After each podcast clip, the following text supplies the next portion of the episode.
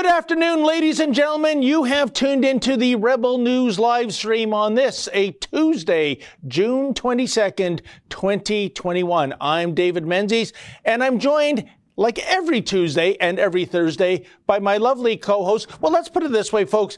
She has a lot of trouble with her mailman getting the packages on time, but this lady, she always delivers, unlike Canada Post. She is the she-devil with a sword. She is the Khaleesi of Northern Alberta. She is Sheila Gunn Reid. How you doing there, Sheila?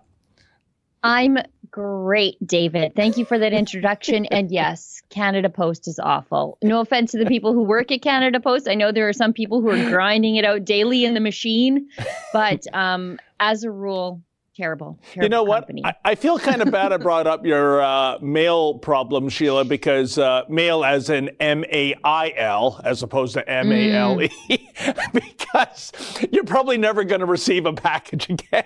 It's always going to get lost in the mail. I wouldn't notice the difference.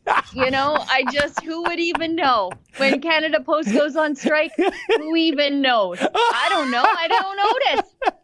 Who knows? oh my God. I remember the days in the 70s, they had such a militant union leader. Uh, originally from Scotland. He had such a thick accent, I couldn't even understand half his words.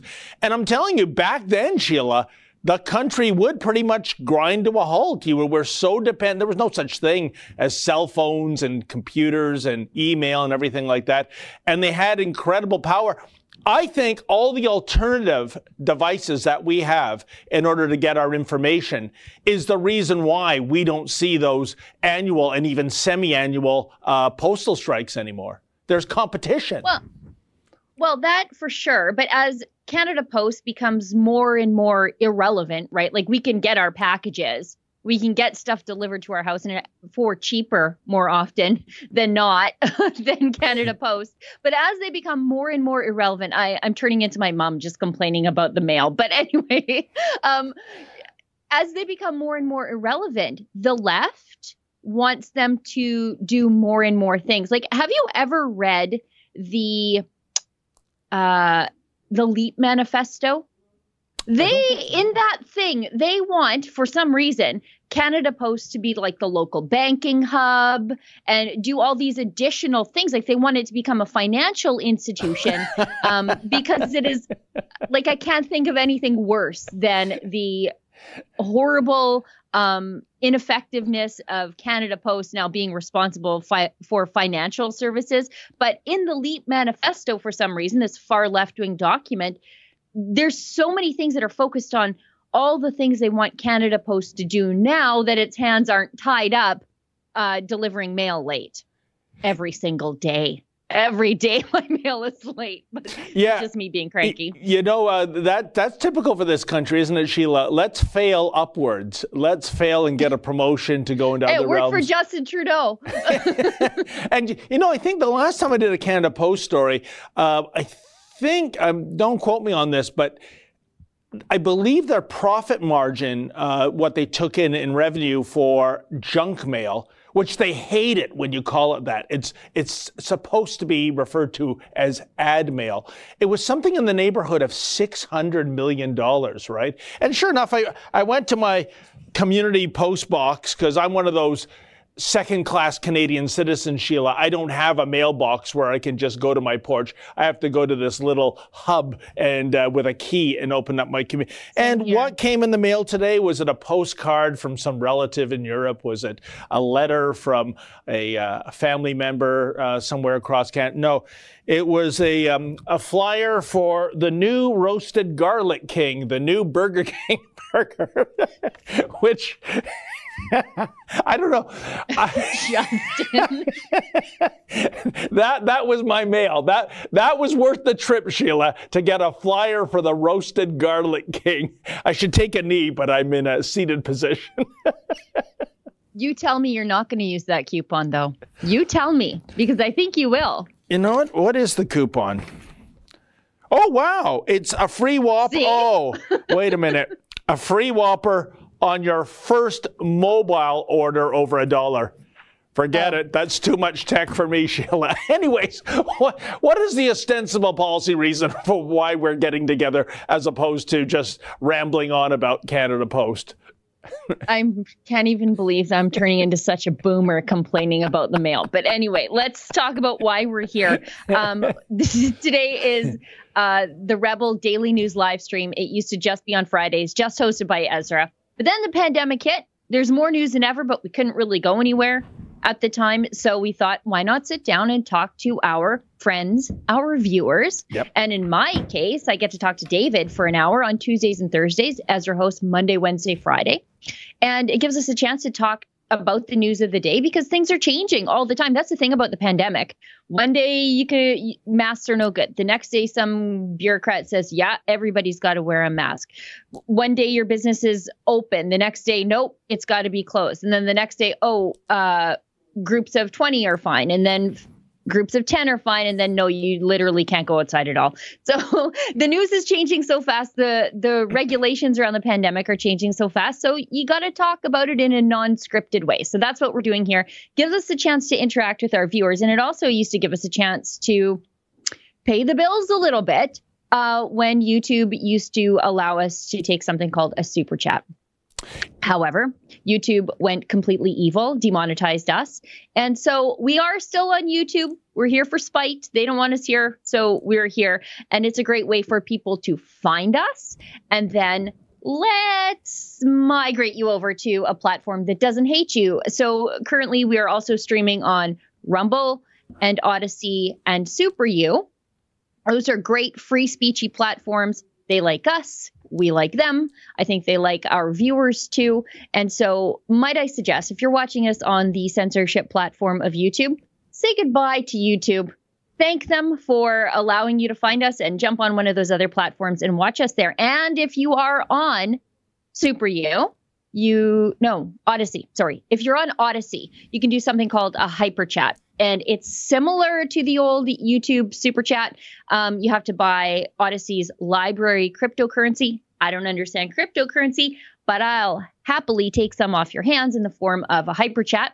And it allows you to leave a comment and support the work that we do completely willingly, unlike what Justin Trudeau does with the mainstream media. You've got to support them whether you like them or not. So anyways, thank you everybody for tuning in. Indeed. And you know, Sheila, good segue here. Uh, speaking of chatting online, uh, somewhere around midnight, we had an anti Cinderella story occur in the House of Commons, namely Bill C 10 passed. And this is, well, how can we describe this, Sheila, in a, uh, in a uh, an abbreviated fashion? Perhaps. Um, a bill that will allow Canada to have the most regulated internet service in the entire free world. We're talking about China kind of stuff happening in Canada. And there's a lot to get into with this. But you know, Sheila, right off the bat, what really disturbed me the most about this is so far the lack of media coverage that this thing has been and and I mean look at the the, the fervor of the Justin Trudeau liberals, you know, going all all night long to get this through. And you know, we yep. like this is the most pressing thing. Uh, oh, suddenly oh, what's COVID? that, that, that's just a trifle.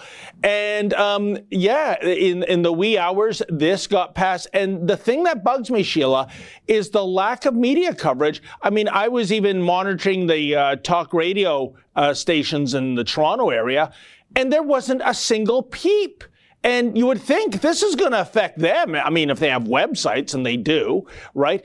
But Sheila, what are your thoughts on this? My, my, the only thing I can think of, the silver lining, is that of course it still has to get Senate approval. Yeah. And will that come in time before the summer recess or before the writ is uh, dropped to uh, uh, for Justin calling an election, whenever that might be? Yeah. So I'm just reading the National Post article um, on Bill C10 and take that with a grain of salt because, as we know, National Post is one of the bailout media companies. Yeah. So um, they used to be Canada's conservative newspaper of note. Um, now they're just like the Toronto Star, which I noticed the other day. I saw an article that basically my dream is coming true. whoever bought or whomever bought the Toronto Star, they're parting them out like an old Camaro. They're just selling them off for pieces, which I think is, you know, thank you. That, that's all I ever wanted. Um, As a former owner of a 74 Camaro, I can tell you what a nightmare that can be, especially with the doors drooping. But continue, Sheila. so, National Post, this is how they describe it. Um, with regard to Bill C 10, the legislation drafted by Justin Trudeau's government, known as Bill C 10, is meant to subject tech giants to the same requirements as traditional broadcasters, effectively compelling companies like Netflix and TikTok to finance and promote Canadian content. It's among the most far reaching plans by government anywhere to regulate algorithms tech companies use to amplify or recommend comment or content. And in an age when everyone is a potential publisher, the act to amend the Broadcasting Act could affect individual expression on social media and other digital platforms that rely on user generated content. Um, so I don't understand why CBC is not upset about this because the only thing oh, that no. CBC has going for it is the fact that it is like the the insufferable CanCon network. But now this um, bill is going to make basically everybody else be like the CBC, just shoehorning CanCon that nobody wants into Netflix. That's one of the only reasons I have Netflix is because there's nothing on regular terrestrial Canadian TV that I want to watch. But now we're going because nobody wants to watch that terrestrial regular Canadian TV everybody migrated over these to these other platforms and then all the bad ideas of the terrestrial TV is following you over there. There's literally no escape from insufferable Canadian content. Eh, but you know, Sheila, if if only it were all about more yep. Canadian content being forced down our throats, I wouldn't be so nervous. But it's the other part of Bill yep. C10 uh, to ensure that um, websites and podcasts and videos are free of misinformation. And it, yep. and what immediately springs to mind is uh, that Latin phrase that translates into "Who watches the watchers." Are you telling me that uh, the criminal, Stephen Guilbeault, he is the judge and jury in terms of misinformation out there? Are you kidding me? That this is very ominous. And again, uh, um, I, I'm, you know, I'm happy there's some, you know, news coverage from the National Post uh, about this, but it doesn't get into the nitty gritty of the censorship element of this uh, bill, Sheila, should it become law. It will be the most regulated internet that we have in our dominion in the entire free world. That's not acceptable. And this is from a government member in 2015. We're going to be the most transparent government in Canadian history. Do you remember that little nugget? Um, yeah. What, it, it's, it's the exact opposite. They're putting the calipers on free speech. You know, they have reached out to the media, whether it's the CBC, one point whatever billion dollars a year, twas ever thus, the newspaper fund, 595 million and growing, the magazine fund, the Maclean's fund. And that's the carrot. And for all of you media outlets, ourselves included, that didn't uh, yep. pony up to the trough to have a carrot, here comes the stick. And make no mistake, uh, Sheila, um, you know one of the prime targets of this legislation is little old us. Just in Justin Trudeau's world, uh, he, it's kind of like that uh, you know phrase of "home on the range," you know, where seldom is heard a discouraging word. He doesn't like any discouraging words, and he'll bribe you or bonk you in terms of getting uh, compliance in that regard. Yeah, I mean, this bill is designed to like and again, I, I initially talked about the uh, the reason the liberals say they brought in this bill, and it's because they called it the streaming tax bill. But in everything the liberals do, there's always that other sinister backdoor motive, and it is designed to, for lack of a better term, Apple daily. Uh, places like us, places like um, True North, post millennial. I would suggest Western Standard is probably going yep. to be caught up in this. If we don't, as Minister Stephen Guilbeault or Gilbo, I don't know. I refuse to learn how to say his name. Anyways, Heritage Minister Stephen Guilbeault said that Bill C 10 is all about the need for Canada to quote tell our stories in the 21st century. Now, they don't mean our stories like ours, like the rest of us, uh, conservatives or anybody with a divergent viewpoint on literally anything. They mean tell the liberal stories. That's what they mean. And if you don't, uh, you're you're going to face serious censorship. And there's something very telling in the bill because I'm just reading on openmedia.org. So take that again for what you will. They say there's some rhetorical progress in the bill, which amends the current Broadcasting Act by calling for the quote needs and interests of all Canadians, end quote, to receive some support, including this is the crazy thing Canadians from racialized communities and Canadians of diverse ethno cultural backgrounds, socioeconomic statuses, abilities and disabilities, sexual orientations, gender identities, and gender expressions. However, you notice they don't put in there different opinions. Yeah. Like it's all it's all like the other things, but uh, there's no uh, it, any protection in here uh, for people with different opinions to talk about their specific opinions. It's all just sure. Here's some money to talk about your gender identity, but, but I want to talk about quit taxing me. Yeah, you know it's funny. It, they've always got to put race into everything, even when there, there's nothing to do with race. But Sheila, if, as you said, the ostensible policy reason is about Canadian content, telling Canadian stories, isn't that what is the existence of the CBC all about? Uh, you know, uh, Canadian broadcasters employing Canadians, telling Canadian stories to Canadians, even though, uh, I mean, I haven't tuned into CBC in so long a time, but I remember seeing bus shelter ads and they were promoting Jeopardy and Wheel of Fortune, which I think are shot in Los Angeles. So the thing is, yeah. we already have this bloated propaganda television ministry with its own website, of course, which doesn't allow yeah. comments, uh, at least not mm-hmm. nasty comments. So when it comes to the telling the own story uh, business, we already got that, and it's been around for over half a century. So why this?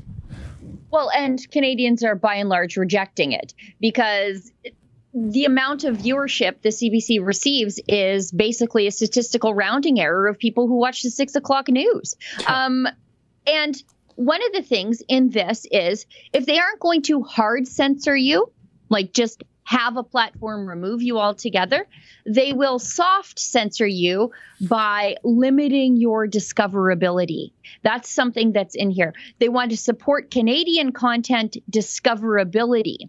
So that means that if we publish something that might run afoul of the liberals' new law, they might not censor us by yanking us off the platform or killing that content, which is something that YouTube already does. Yeah. But they might just make sure that nobody ever sees that content by using the algorithm to effectively shadow ban what we're doing here. You know, what a world we're in when it comes to free speech, Sheila. You have the Silicon Valley tech giants on one end, and then you have government on the other end. And by the way, whatever this bureaucracy is going to look like, would you trust some progressive liberal appointee to be wearing the you know the referee's jersey with the whistle uh, you know calling out the so-called offenders online. I, this is just atrocious. And, and again, I'm actually beside myself how little coverage this is getting. I bet you, Sheila, if I went down to Yonge Dundas Square to do streeters and asked people, hey, what do you think about Bill C-10 passing? Would one in a hundred even know what I'm talking about? No, probably not. Um, and I was just going to make another point, and and I think it's pretty relevant to us, but also some of the companies that we work with. So you look at companies like uh, Odysee and Rumble and Super U, which Justin tells me now um, has uh, a chat um, ability now to support the work that we do. Is that right, Justin? Oh, perfect. So you can actually send us a tip on there. Great. Um, which is something Excellent. that you couldn't do before. So that's wonderful. Thank you so much if you do that for us. But they exist and they're doing well in response to YouTube's censorship. Right? Like there are people who are migrating over to these platforms. And in the case of um, Rumble and Super U, these are Canadian companies. They exist in response to the censorship of YouTube. And again, just like horrible Canadian content policies, the censorship policies, the liberals are making sure that YouTube censorship policies follow us into these other companies. When we try to escape them, they make sure that we they they follow us wherever we go. We um you know, and it's it's like they can't get you one way, so they get you another. They can't get you through friendly YouTube, so then they have to bring in these regulations literally at the 11th hour or the 13th hour, depending on how you look at it, um, to, to pass these laws under literally under cover of darkness in the middle of the night. The liberals, if I know anything about liberals, and especially Justin Trudeau's liberals, they are lazy. They are lazy. They like to work as little as possible. and yet, they somehow found the energy to stay up to the middle of the night to pass a censorship law. That tells you how important it is for the liberals to shut up their loudest critics, that's us, in advance of the next election. So while you might be a little bit hopeful that this might die in the Senate before the summer, um, I'm I'm worried because yeah. I think the reason they stayed up late when they are exceptionally lazy is the same reason that they are going to push this through before it dies uh, before summer break is because they need this firmly in place in advance of the next election because they need to shut us up 100% Sheila. And you know, there is plenty of blame to go around. I mean, there are many members, if you can believe it, folks, of the uh, Bloc Quebecois and the NDP who thought that this bill doesn't go far enough, if you can imagine. Yeah. That's how censorious those folks are. Um, even if it does get passed, Sheila, surely someone, maybe even us, I don't know, uh, has to undergo a constitutional challenge of this. Yeah.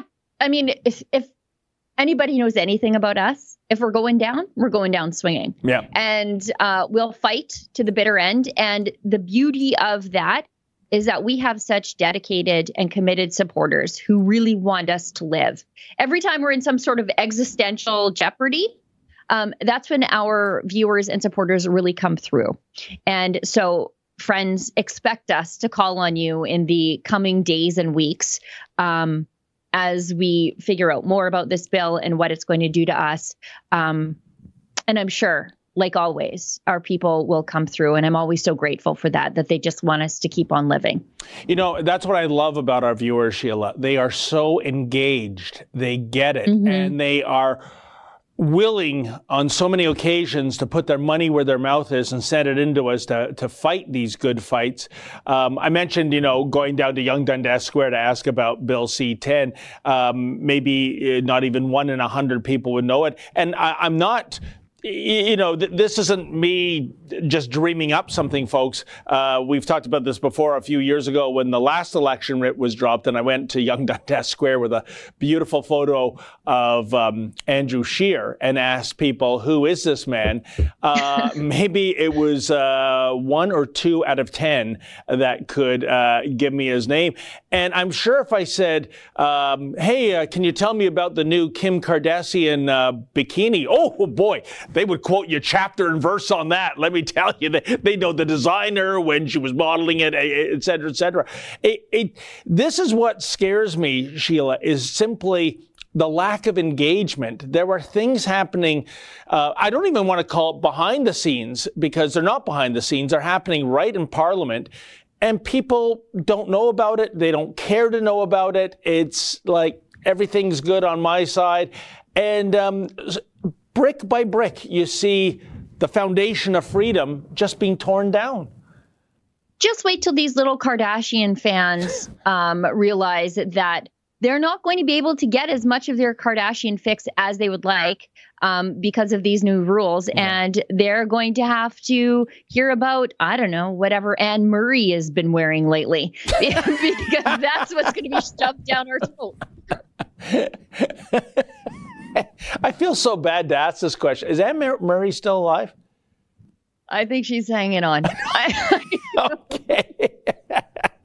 Anne Murray fans, don't condemn me. I, I just, I've, I've lost track. Uh, well, from Bill C. 10. She took her tiny wings and flew away. I don't know where she is these days. Okay, and I believe I believe Sheila, uh, we do have some chats on this subject. Oh, okay, great. Let me have a peekaboo at that. Okay, great. We've got a hyper chat from Whitfell DM. For everything Odysee QA content systems overlays ECT, follow and click the bell to keep up to date when we go live. Oh, someone is spending their marketing dollars by leaving a chat for us. That's hmm. okay. I'll take it. Drop a question or a comment. Thank you for choosing Odysee. You got it. We've got a Rumble chat from MVP337. People who value freedom are the minority. Annalisa, looking forward to wearing my Menzies shirt. Yeah, baby. Oh. Okay. Uh, Justin, queue up the store and I'll just breeze through these because there are so many good things in the store these days. We have to get and spend some time on the store. Least of which is the David Menzies shirt. But there's also a shirt in there that I approved that I think David Menzies needs immediately. And you have to order like today or the next day if you want it in time to wear it. Um, okay. Thanks, Annalisa.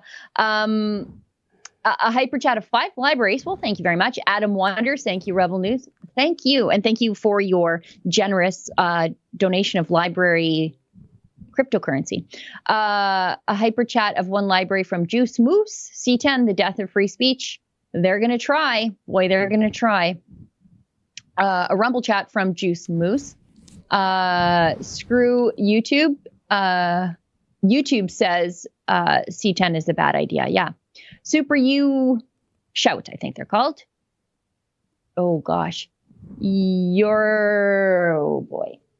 J Y O. So Yoga Retnum. Hey guys, nice to see you. Oh, I'm John Yoga. John Yoga. Yorkie Yorkie. Thank you, John Yoga. Um, sorry, I just absolutely butchered your name there. Um, church, they have to get rid of rebel before the next election. Yes, exactly, exactly. This is not designed to harm the likes of the National Post. No. National Post has their hat in their hand again. They're just panhandling around for Justin Trudeau bucks, and they see this streaming tax as a way to get even more money in their pocket. Um, they don't care if it hurts free speech. Those sort of journalistic ethics, those are out the door the second you take a penny from Justin Trudeau. Um, a hyper chat of one LBRY. Sorry, I skipped one. I'll go back, Justin. Aqua Skies 3636. What shall we do? Love you guys. You know what? We're we will plan to fight in some way um, if it comes to that, and we will call on you then. I'm very sure. Uh, we've got a super you shout of Hammers Girl 88. The government wants to silence Rebel, True North, etc. Yeah. That's exactly who it's targeted at. Exactly who this is targeted at. They pushed through last minute legislation, like I said to Apple Daily Us, that if we won't comply, what's the enforcement? So they, what? What did they do? Did they come to our head offices, yank our servers, uh, take our computers? Like, what did they do? What did they do if we decide to go around to this somehow? Well, Sheila, I, you know, I, I've been around the block for a while, and I remember under uh, Pierre Elliott Trudeau, they once had the Mounties raid the offices of the Toronto Sun. Carting off boxes of, they were trying to find uh, information, I think, at the time on a whistleblower. I can't even remember what the story was. Yeah, so I guess, you know, the, uh, the acorn or the apple doesn't roll far from the tr- tree. But you know, what gets me, Sheila, is that as you've mentioned, most of the media is in the pocket uh, for this government. How fragile an ego does this prime minister have? That there's this little fringe out there, us and a few others, who aren't buying into the program, so to speak. And if he can't bribe us, he's got to legislate us out of existence. Th- that is just absolutely staggering to me, the character of this man. Uh, it, does it stagger you? Because I, it doesn't surprise me Yeah. whatsoever. He's petty. He does things that, um, he he is everything he said he would be and more. He is that male feminist. He believes that uh, hurt feelings are hate speech. This Yeah. is this legislation completely aligns with the Justin Trudeau that we know. Yeah, you're right. Okay. I got to tell my teenager. Sorry, I'm telling my teenager to get off the internet. Oh, is that why it looks like you're beaming up to the Enterprise right now? yeah, yeah. She's done exams, so she's home, which means that uh, it's 10:29 here from Rosti. If you care about freedom, join me on Telegram. Send an email to Alberta Strong and Free at protonmail.com. Let's take back our country. Do you know what? I appreciate the hustle of some of these people giving us um, libraries so that we read their promotional stuff on air. But you know what? Good for you guys. Um, hyper chat of three libraries, Juice Moose. Just watch, they will take down the CCFR. Hey, I'm wearing one of their t shirts right now. And any other group that opposes their crackhead legislation. I would say pothead legislation, but you know, it's your super chat or your hyper chat or whatever it was. So I'll read it as is. Um, Justin, would you mind throwing the store up there, please? Friends, this is the beautiful revamped. Stop right there. Stop. Rebelnewsstore.com. And if you haven't already used your coupon code Sheila10, it's good for one use. So if you haven't used it, now's your chance. Put a few things in your cart, like I said, because you can only use my uh, promo code once, Sheila10. If you've already used my promo code, please use David's promo code because you don't want to miss this shirt. I don't know if you can zoom that in. the Menzoid shirt. Oh, it's unisex because it's it is definitely for everybody. It is David Menzies, the Menzoid unisex shirt. It comes in a hoodie and uh, another style too as well the T-shirt, and uh, in orange. And Sheila, it comes in orange. Uh, ah, I'm gonna wear that hunting. Sheila, believe me, I am so humbled that the company would put that uh, image of me on the shirt. It was it wasn't something I pitched, folks. So please don't think I'm some ego maniac. And uh, yeah, it, just in case I were to disrobe, I don't have that body. okay, that's David. but the but you know you know what it is, folks. It's just like um, when you see an advertisement and uh, it says not exactly as shown in the fine print yeah. or sometimes with cars, U.S. model shown, right? Uh, so that isn't actually me. I'm, I'm full disclosure. I don't want to uh, pass myself off like I have a physique like that. Um, I would love a physique like that. I didn't know they were actually going to do that. They, I was brought in by Alex to get my uh, picture taken. Um, I think I was even wearing my hat at the time, and they cropped it out. So there's been all kinds of. Um, I love it. Photoshop. so, I love it. And you know what?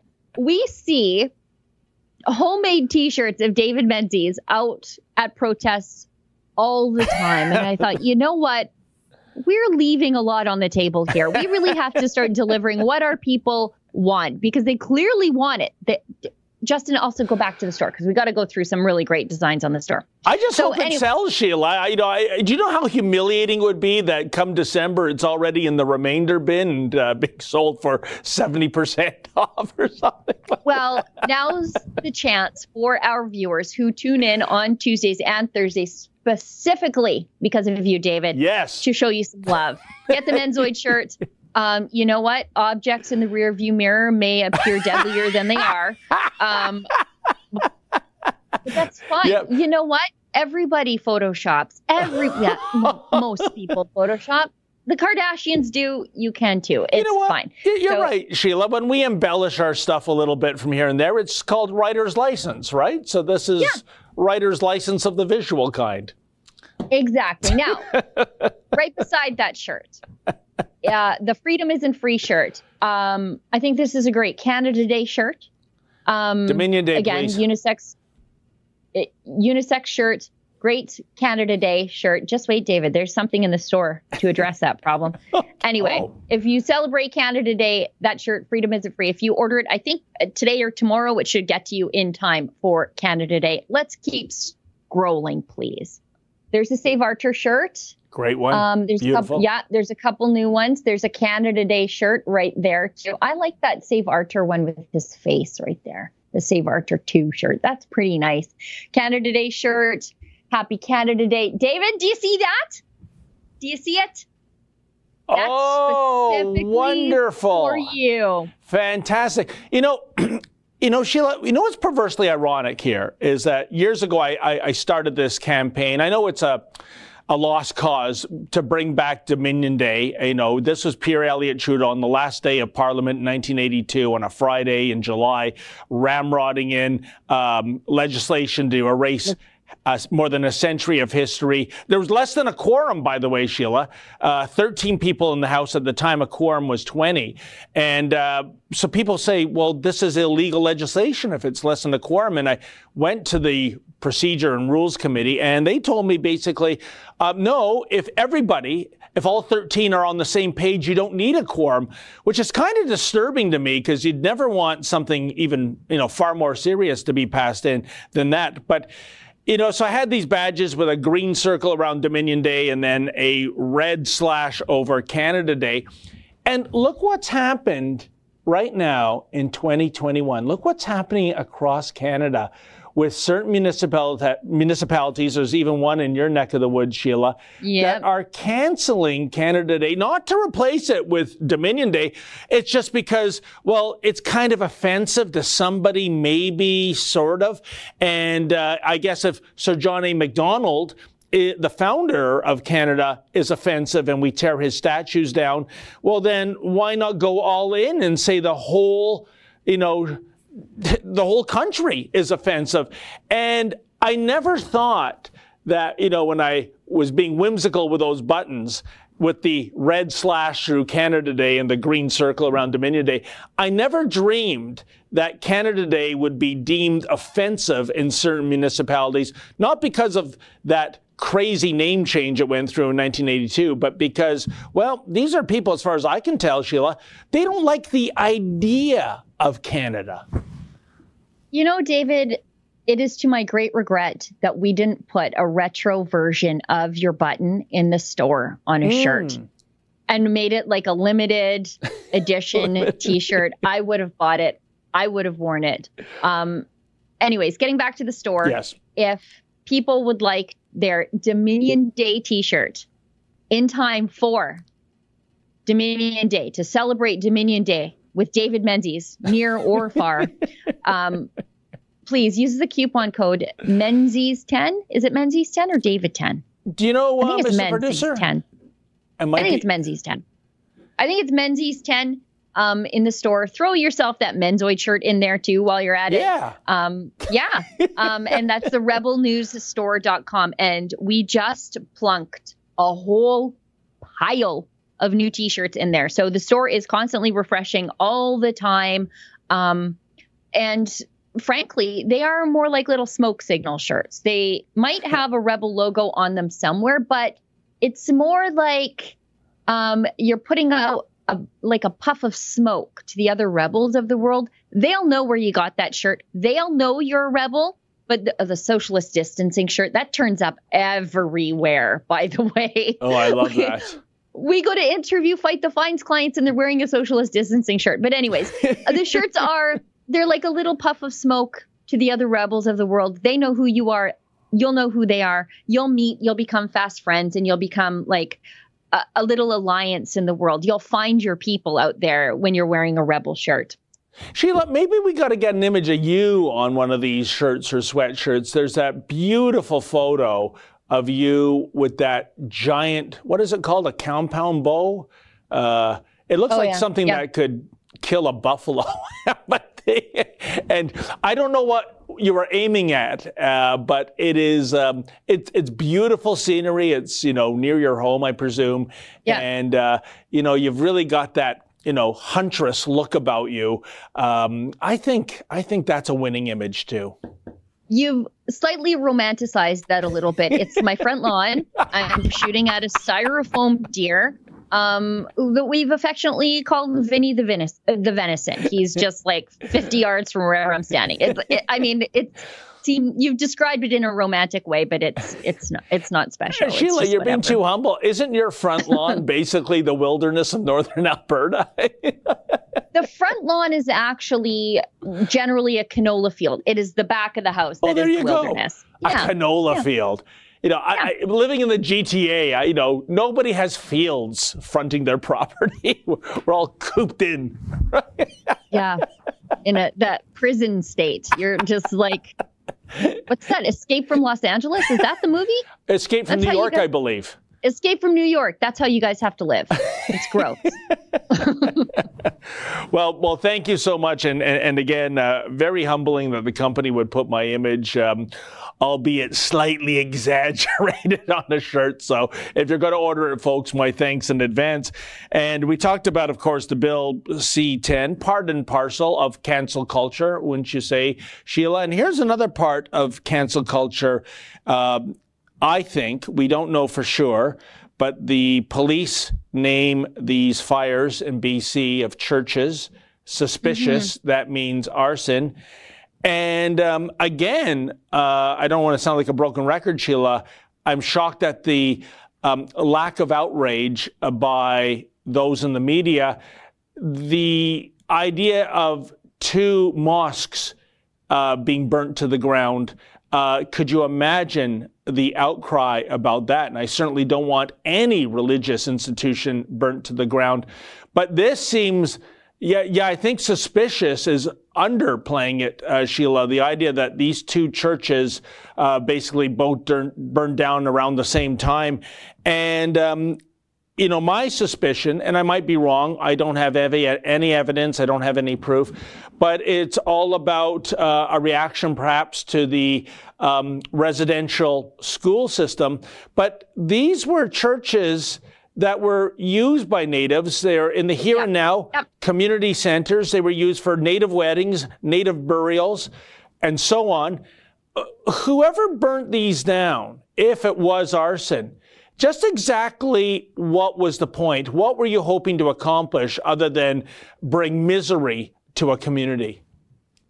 That's the thing. In a small town, whether outside do-gooders like it or not, and anti-religious bigots like it or not, in a small town, and that's often what Indigenous reserves are, is just a small town. Um, it, they're the community hub. Yeah. They're where you go to mourn. They're where you go to celebrate. It's they're when you need help with um, addictions and crisis. The church, it's the church community that is the first place where you can get help. And it, you know, when you're hungry, when you're depressed, it, it's the church. It's always the church. And so, if indeed these arsons are retribution for um, what happened at the residential school, um, and we don't know that yet.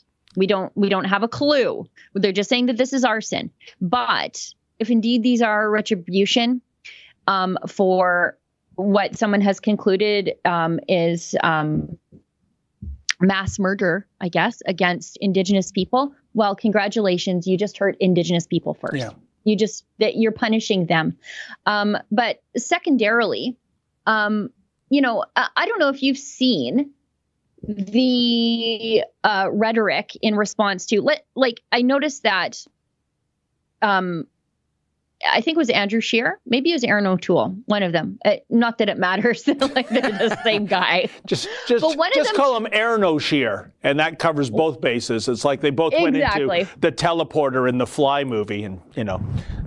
they one of them tweeted something in regards to these arsons, and the whole way down, it was like, well, karma. They, they had it coming. This is what you get. But like, it was all of it was basically like these Catholic churches had it coming. And I know that if um, anybody else had tweeted that about a mosque fire oh, yeah. on Twitter, not only would you be banned from Twitter, your descendants would be banned from Twitter. Your oh. children oh. and your children's children's. You would never exist on Twitter.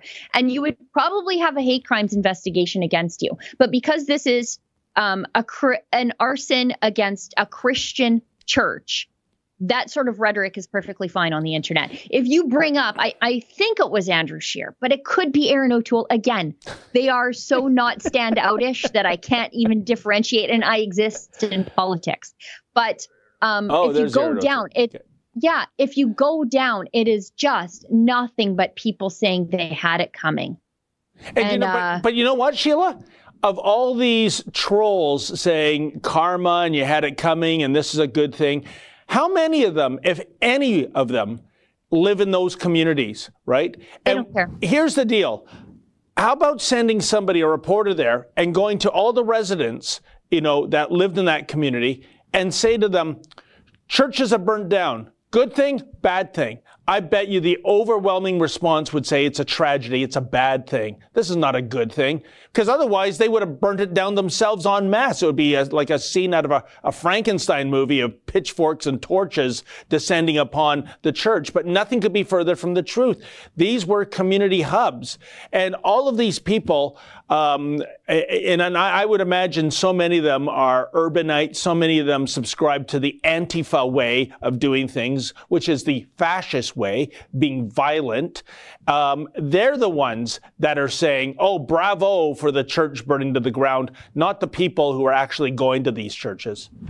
Right. I mean, um, one of these churches is quite old, or was quite old, is sad to say, but quite old. That means generations of people were married there, buried there, baptized there, received their sacraments there. That's another thing people don't understand. Non religious people don't understand.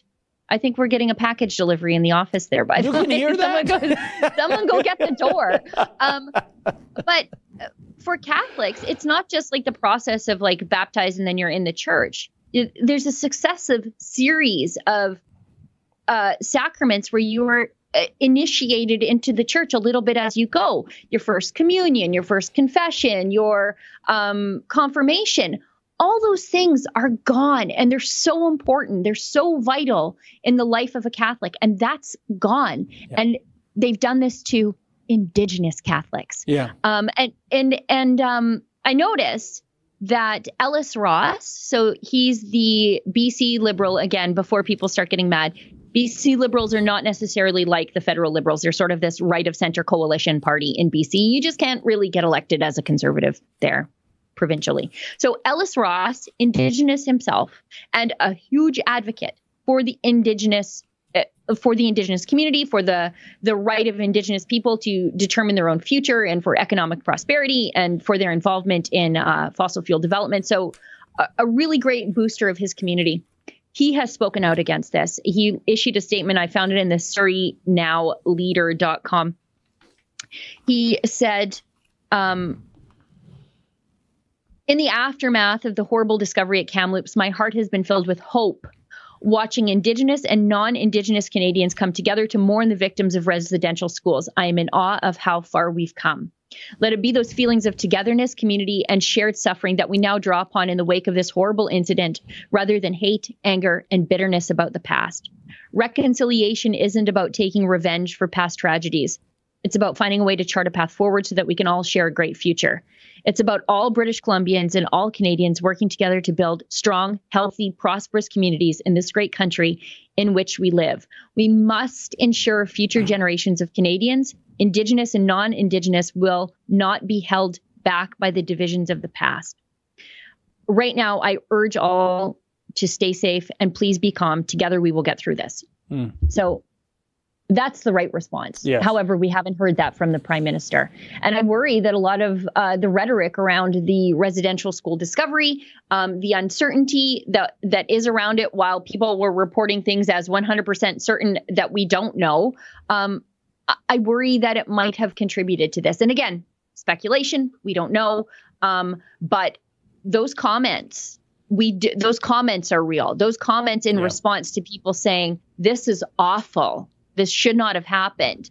And the people saying, well, they had it coming, they deserved it, that is real. We know that the rhetoric around the school has led to the response of the people who are saying that this community had this coming. Shameful. And like I said, Sheila, we don't have proof, but if I were to place a bet, and I like to bet, I, am betting this was arson. We'll see as the investigation proceeds. Oh, and by the way, on the betting file, folks, if you're into betting on the Olympic Games, I got a oh, good tip Lord. for you. Women's weightlifting, there's a um, lovely lass by the name of uh, Lauren Hutton. There she is. Hubbard, I mean. Yes, as in. Vern Hutton's an actual lady. Yes, that's right. Freudian slip. Uh, yeah, that ain't exact. Yeah, it's Hubbard. Not exactly old Mother Hubbard, uh, is she? And uh, the reason why she's probably going to win the gold is, well, she is a he, folks. Uh, this is someone who has transitioned. And um, Sheila, I'm reading the story in the Toronto Sun. It's uh, our, a pickup from Reuters. It's all about congratulations. Um, uh, the headline even trans athletes get big boost.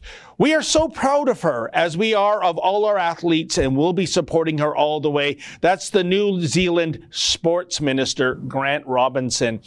And uh, at the very end of the story, one little paragraph. Save Women's Sport Australia, a group opposed to transgender women competing in women's sports, said Hubbard's, selection was allowed for, quote, flawed policy from the IOC, end quote. You know, to me, the most telling part of this story was the fact that Hubbard, Sheila, it is noted in the uh, third paragraph, is um, 43 years old, making him the oldest weightlifter at the Tokyo Games. So, what does that tell you? You know what it tells me, Sheila? It tells me that if he's back in the male division, he probably doesn't even yep. qualify. But yep. when he goes to the female division, uh, he's the odds on favorite to win a gold. How in the world did we ever get here? Well, actually, we, we do know. Uh, I want to plug this yep. fantastic book Unsporting how trans activism and science denial are destroying sport. How did we get here, Sheila? As we've often discussed, twas ever thus that, you know, uh, with the exception of equestrian and auto racing, the sexes were separated into uh, th- their own disciplines for sport to have a level playing field. And you know what is so sad is um, right now we are ascending into the glory age of female athletics. There's more female elite athletes than ever before. And it wasn't too long ago, I think with the Boston Marathon, going back to the 60s, if memory serves right, females were not even allowed to compete in the Boston Marathon. There was this famous photo. It was a woman who uh, joined all the men to, to race in the Boston Marathon, and she's being tackled by the police. Oh no, we can't yeah. have women running a marathon.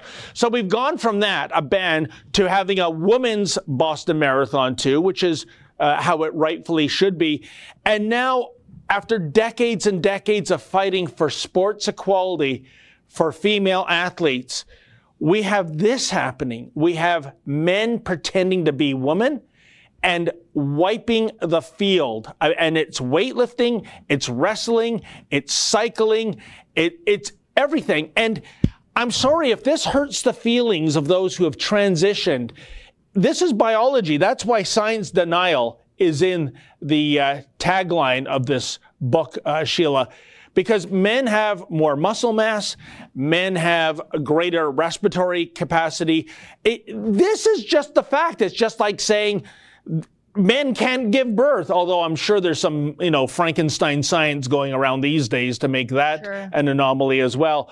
Sheila, I am beside myself how a lunatic fringe of a percent of a percent of a percent of a percent of people around the globe have got even the International Olympic Committee going, uh, yeah, um, Hubbard's a gal. Of course she's a gal. And of course she can compete against natural born females because they are such cowards to take a politically incorrect stance.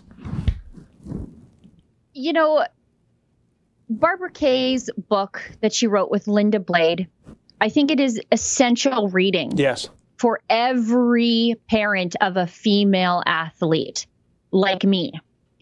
Um, I've, I've said it a few times on the show here. I have a daughter who plays high level rugby. You've met her. She's an athletic little girl. Yes. Um, and she's great. She's in the top tier of the girls her age. However, and, and, sometimes she does do skill sessions with the boys team of her age because she is at that skill level but not tackling. Not tackling. The day that she has to be in the ruck across from a boy is the day that her rugby dreams are over. Yeah. Over.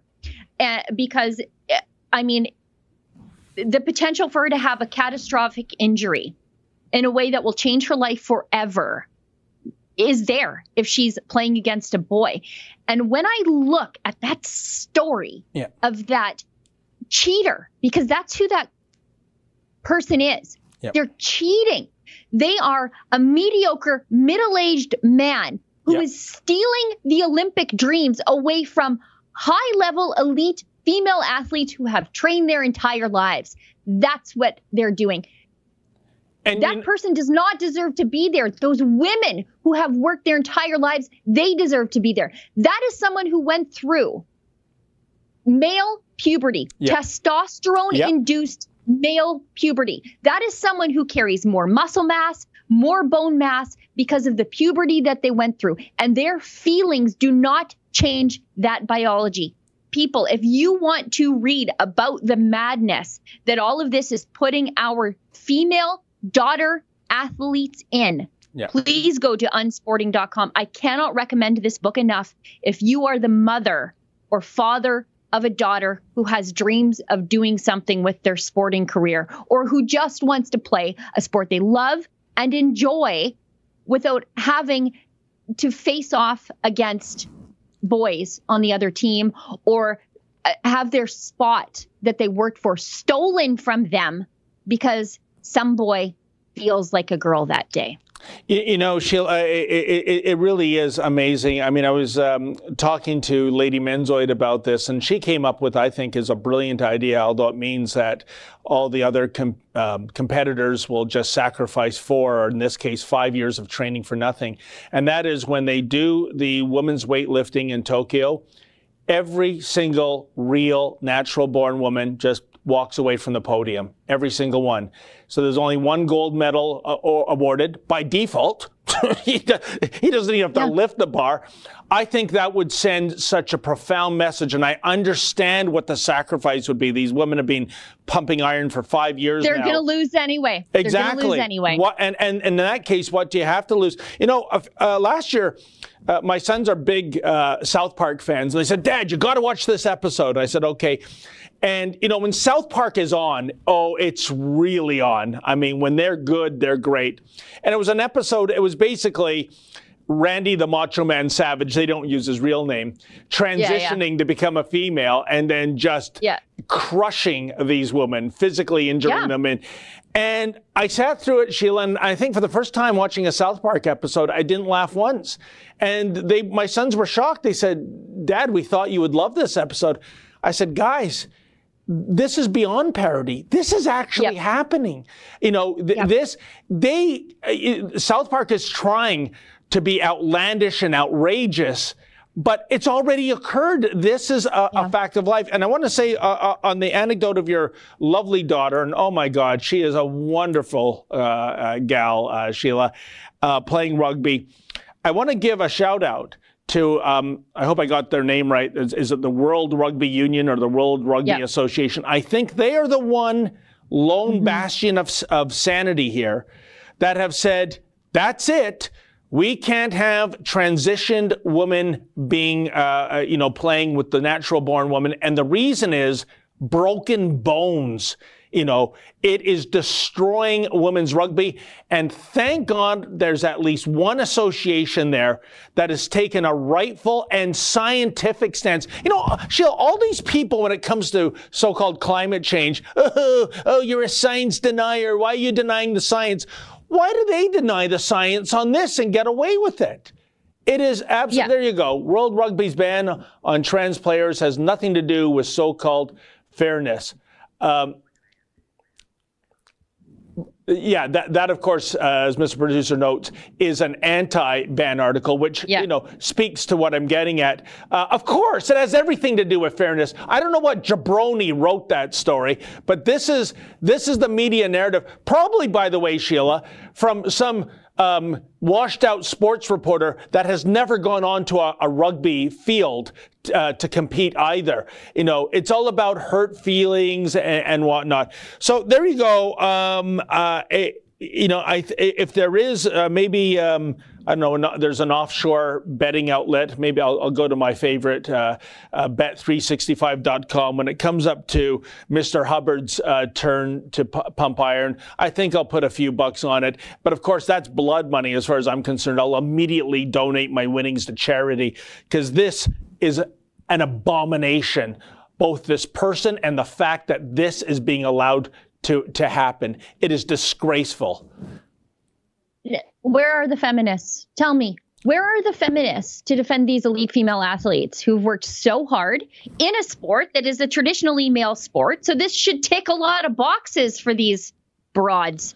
Um, but they don't step up because um, women's rights are second now to the rights of certain demographics. And again, I say this all the time live your life however you want. I don't have time to care how you yeah. live your life. I really don't. I don't just do, do you don't make me care. Don't use the government to make me care. But let's not deny biology here. This for people who say follow the science, follow the science, follow the science. I am. If you've gone through testosterone puberty, you're not going to play a sport against my daughter. No, and, you're just not. And and the the perversely ironic thing here, Sheila, is believe it or not, feminists have thrown real natural women under the bus because of what they deem to be politically correct. You know, in October 2019, uh, there was some big trans protests outside a library uh, because of uh, a speaker who was appearing, and I noticed one of the protesters was Cheri DiNovo, who used to be an NDP um, MPP here in mm-hmm. Ontario, mm-hmm. and I came up to her to address this very issue. What about trans women in sports competing against real female athletes? And I was shocked. This is a provincial parliamentarian who used to be friendly to me, not anymore for some reason. and hmm, all she weird. would say, all she would say, chanting over and over to my questions about the inherent um, disadvantage in terms of biology, is Trans women are real women. Trans women are real women. Every question she answered like that. Just like um, when I go to abortion, uh, pro-abortion protest, Sheila, and I say, what about the tens of millions of uh, girls that have been aborted just because of their sex, right? And all those activists do is my body, my choice, my body, my mm-hmm. choice. They can't argue the facts. They just resort to chanting propaganda and dogma. You can't even have an intelligent conversation about it. And like I said, uh, the feminist movement that used to fight for women to get into the Boston Marathon are now saying, uh, sorry, honey, uh, you're a woman, but there's an extra special woman. That is a man who has become a woman. Sheila, I can't make sense of it. I really can't. David, these people can't argue with you because you can't argue uh, effectively when you're wrong and you know you're wrong. Yeah. So you just resort to chanting. Um, and frankly, I'm really proud of myself that I made it through this discussion without making the same torn scrotum joke that I made in the staff meeting this morning. I can't believe I did that in front of everybody. I mean, come on. And if you showed a hundred people in a screening room that video or that photograph or the photograph in the sun and said, uh, uh, check one box, male or female. I'm telling you, you, you, I would bet almost a hundred out of a hundred are going to say male. That, how does that? How does that? That looks like Herman Munster in a miniskirt more than a real woman, uh, Sheila. I mean, for goodness sakes, can't we have an honest discussion about this? There's nothing feminine about this. And like I said, the proof in the proverbial pudding is the fact that he's the oldest weightlifter at the Tokyo Games. Yeah. Doesn't that tell you anything, folks? You know, he can't compete in his division. And you know what? Here's the other thing, Sheila. If I'm Hubbard, how do you live with yourself? You know, it'd be like me getting a bunch wearing of, your gold medal. You're just laying out wearing your gold medal. That's yeah. what you're doing. Like and, this is someone who doesn't care. You know, it'd be like me getting a bunch of my old beer league hockey player buddies together and playing mm-hmm. a game of hockey, contact hockey with seven year olds and crushing them into the boards and everybody scoring multiple hat tricks and me getting a shutout just sitting on the crossbar of the net watching the game. You think that's a victory? This is a disgrace, but the bigger disgrace is all these athletic federations, right up to and including the International Olympic Committee, saying, yeah, uh, we agree there's no inherent disadvantage. Um, this, this is a woman. Well, to quote Austin Powers, it's a man, man. Yeah, I'm not sure as a sometime female athlete, like I run, whatever. I'm not sure I want to compete against someone with male pattern baldness. Like, like you're you're right. That's what that is. Yeah, yeah. You can pull your skullet back into a ponytail, but it's still a skullet. You're still going bald like every other dude out there. Um, it's fun. I was just typing it to Justin, but I'll just say it on air. When you talked about you playing against the seven year olds, it reminded me of that Seinfeld episode where Kramer uh, went oh, to karate yeah. against the, like the six and seven year olds, and he was all bragging about how he's great at karate, and then they go to watch him and he's beating up little kids. Yeah, it's know, the same thing. But in the 90s, that was parody. Today, it's real. How soon is it going to be, Sheila, before someone, a male in his like late 30s, says, you know what, I identify as an eight year old? Uh, yeah, there we go. this is this is the brave new yeah. world we're in, right?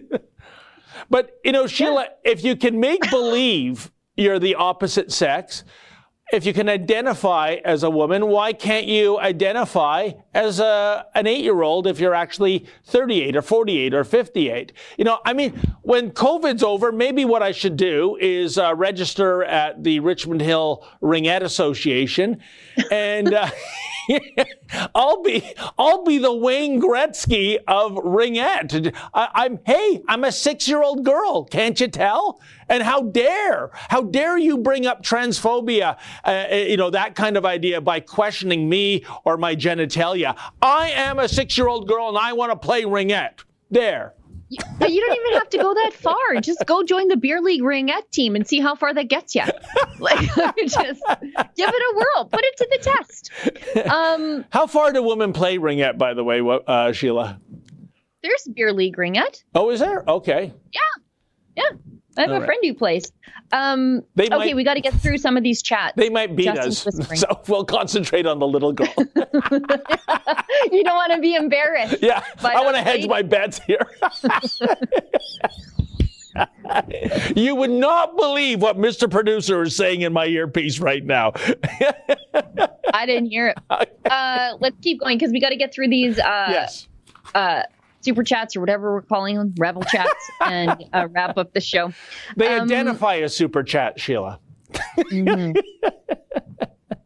We've got a super huge uh, shout from Annalisa, oh. who, good Lord, Annalisa. He, David, you're in the bloodstream like an AstraZeneca clot with this woman. Um, Wait a minute. What are you saying? Are you trying to wish some terrible illness on Annalisa? No, I'm saying that you were just in the bloodstream. You were just headed to her heart, right up to her brain. You might cause a stroke. She says she can't wait for the David Menzies pillow. Holy cow. You know what? I got to do special delivery on that one. Uh, no. it's Bonnyville, I think, where Annalisa lives. Is that right? Mr. Producer saying, move on, move on. I'm. Thank you, Annalisa. Okay. That's so sweet of you. We've got a hyper chat of one library from Rosty. This one's just because I love you guys. Oh, thank you very thank much. You. That's very kind. We've got a hyper chat of one library from Hell Has No Exit.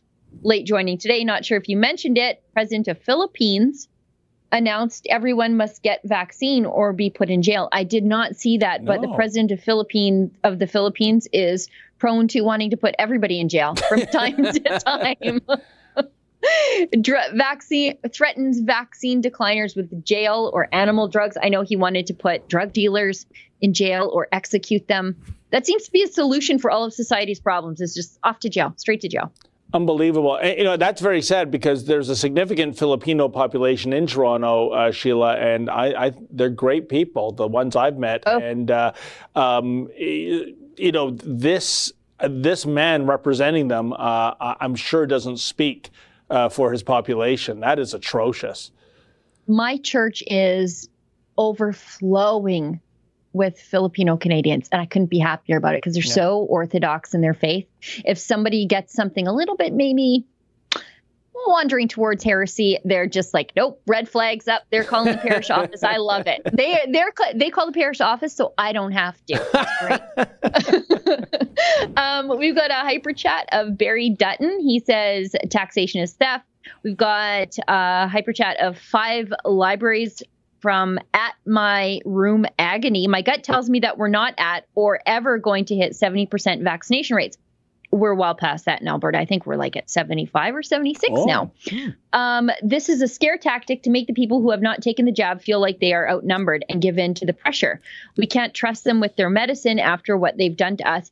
Eh, you know what? Here's the thing. Even those arbitrary vaccination rates, because they really are pretty arbitrary. In Alberta, what we get we're allowed to reopen. We hit 70 so by july 1st we should be completely reopened as far as provincial restrictions. However for some reason the mayor of calgary is like yeah but you still have to wear masks until the end of july. So like july 31st august 1st so uh, like there are just these power hungry madmen who will never, no matter, it could be COVID zero, and they're still like, you know what, let's keep wearing masks. Let's keep social distancing just because they get to make an arbitrary rule that makes them feel powerful over your life. Unbelievable. We've got a hyper chat of one library from Aquaskies 3636 says uh, they love Ellis Ross. Yeah, me too. I really do. Um, Odysee from Roxanne. Trans can be trans if they want to. You do you. Yes, exactly. Just leave me alone. D- live your life. Um, it's when they try to force everyone to twist reality to fit their views that it bothers me. That and when kids are involved. Yeah, um, that's where I'm at. And Sheila, I have a solution to this because listen, if you want to it, you know, become trans, whatever. Uh, it's your right to care. do so. I don't care either, Sheila. So how about this? We have twas ever thus we had, you know, the the athletic divisions segregated by sex. You had male, female. Why don't we have male, female, and other? So whatever you are, whatever you've transitioned to, uh, you go into the other division. And you know what? I'd actually tune into that. I would tune in to watch that kind of a freak show uh, take place. No problem. I don't care how people live their lives. I don't care what they do, uh, as long as they don't make me care. They don't make me use their specific words that are completely made up, and they leave our churches alone. Leave the churches to do whatever they want. They're not hurting you if you don't like what that church teaches about transgenderism or anything. You know what? There's always the United Church because they literally believe everything and nothing. Is there anyone going to the United Church anymore? I don't know. They're just an empty building at this point that posts heretical messages on a billboard outside the church. That's all they do. And I say this as someone, my dad was in the United Church for his entire life oh. until he married my Catholic mom. Um, and so, uh, like, it's sad. It's sad to watch what they've become. They have that atheist pastor, don't they, in um, Toronto. Yes. Pastor? Leader. I don't know if you can call yourself a pastor if you're an atheist, but anyway. Isn't that like a fish being allergic to water or something? then you're a self help group, which is fine, but you're not a church. You're not a Christian church if your pastor doesn't believe in Jesus, right? Like, I, I, whatever. That's why I'm not a member of their church. Do whatever you want over there. Do whatever you want. I don't care. Don't change. Be you forever. I'll just be somewhere else. Yeah, and that's the way that we should consider everything. It's like joining the Three Stooges and saying, uh, I don't want to be slapped in any episode. Yeah. yeah. But again, you know what? If that's if that's what's working for them, and I'm not sure that it is, but if it, but if that's how they want to do things over there, great. I'll just go do my own thing over at my own church, and I don't want. The, that's how it should always be, you know.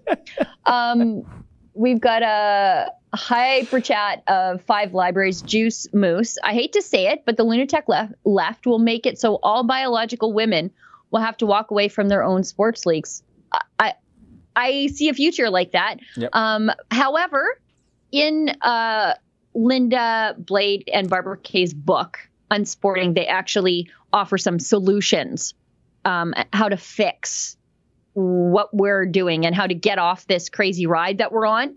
Um, they so not only do they document the problems, but they offer uh, like an off ramp to what's happening here. So again, it, again, I cannot suggest it enough. If you are the parent of a daughter in sports, please unsporting.com get that book. It's incredible, incredible.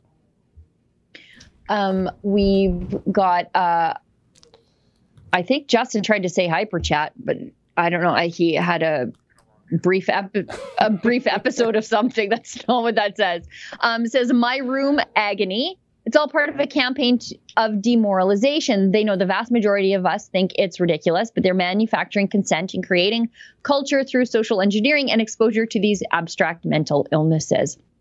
Um, a hyper chat from Juice Moose says, I can't wait till this hits the fan at FIFA men competing as women will be squashed in a heartbeat. Well, you maybe, you know, that might be it. That might be what it takes. Is, however, um, it, MMA has uh, Fallon Fox, right?